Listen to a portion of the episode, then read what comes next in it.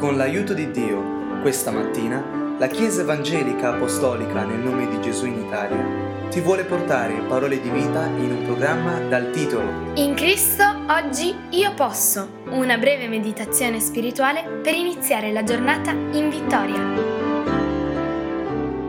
Leggiamo oggi la scrittura per cercare luce nel nostro sentiero.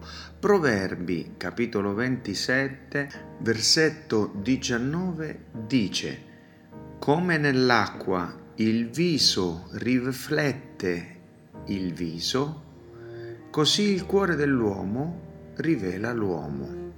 Una delle operazioni che facciamo quotidianamente con più disinvoltura è quella di guardarci allo specchio. Oggigiorno è anche comune vedere persone che usano la fotocamera del proprio cellulare per potersi vedere come se fosse in uno specchio.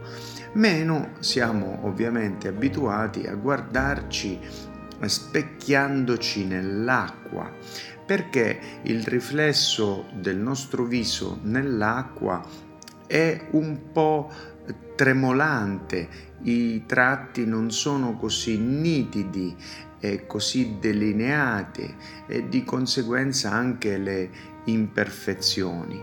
Oggi la parola del Signore ci dice che così come il viso quando specchiato nell'acqua viene riflesso, e anche se con eh, diciamo del tremolio, una definizione non così nitida, però si vede allo stesso modo il cuore dell'uomo rivela, fa vedere l'uomo chi è veramente. Ma come guardare nel cuore dell'uomo? Beh, la stessa scrittura nella bocca del Signore in Luca 6:45 dice l'uomo buono dal buon tesoro del suo cuore trae il bene e l'uomo malvagio dal malvagio tesoro del suo cuore trae il male perché la bocca di uno parla dall'abbondanza del cuore. Quello che diciamo trabocca dal nostro cuore, soprattutto nei momenti in cui vediamo le persone di impulso dire cose, lì dall'abbondanza del cuore vengono dette quelle parole e sono lo specchio del tipo di tesoro che c'è nel cuore. Se d'impulso escono parole di comprensione, di conforto, non ti preoccupare, va tutto bene, anche se hai sbagliato non fa niente. Se escono parole di amore, ci penso io, non lascia stare, eh, lascia che faccio io.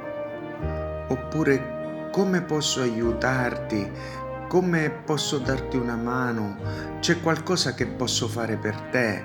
Allora quelle parole rivelano un buon tesoro del cuore, un tesoro di compassione nei casi delle persone in difficoltà, eh, deboli, ammalate, un tesoro di amore nei confronti del proprio prossimo, un tesoro di tolleranza, pazienza, di consegna a Dio nel caso di parole di perdono, di umiliazione.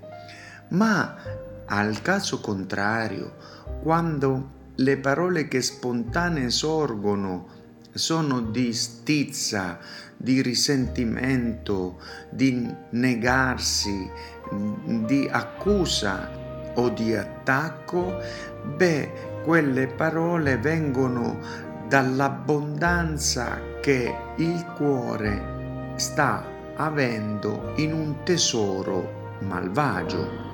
Certo, a tutti noi è capitato di avere questi sentimenti, così di rabbia, di stizza, di eh, essere stufi di una situazione o essere angosciati, paurosi, quindi di conseguenza ansiosi, ma dobbiamo sapere che in quel momento stiamo attingendo a un malvagio tesoro del cuore. In questo caso, se facciamo un'analisi sincera, onesta, diretta, reale, vorrei dire quasi brutale delle nostre incapacità, delle nostre debolezze e se verifichiamo di essere sotto quel tipo di tesoro malvagio, noi abbiamo comunque opportunità di cambiare in Cristo ma non cambiati dagli altri, dal tipo di atteggiamento che gli altri devono avere con noi per trattenere le nostre parole litigiose, iraconde o di stizza o negative. Ma da Cristo che è l'unico che ci dà il cammino per una nuova nascita, l'unico che ci dà quell'acqua, quella parola di vita che ci convince sulla strada nel quale lo Spirito di Dio opererà un miracolo.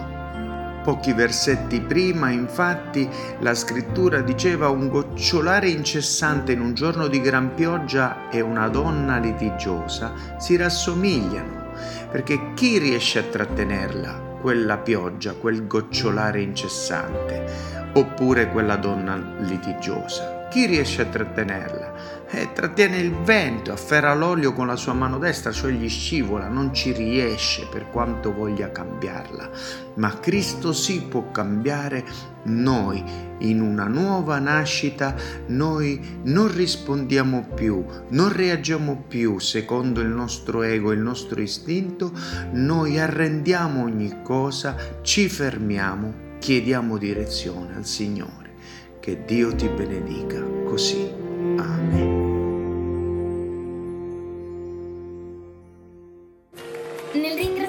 Dio, ti ricordiamo che se desideri conoscere dove siamo in Italia o conoscere più di Cristo, puoi visitare www.conoscerecristo.it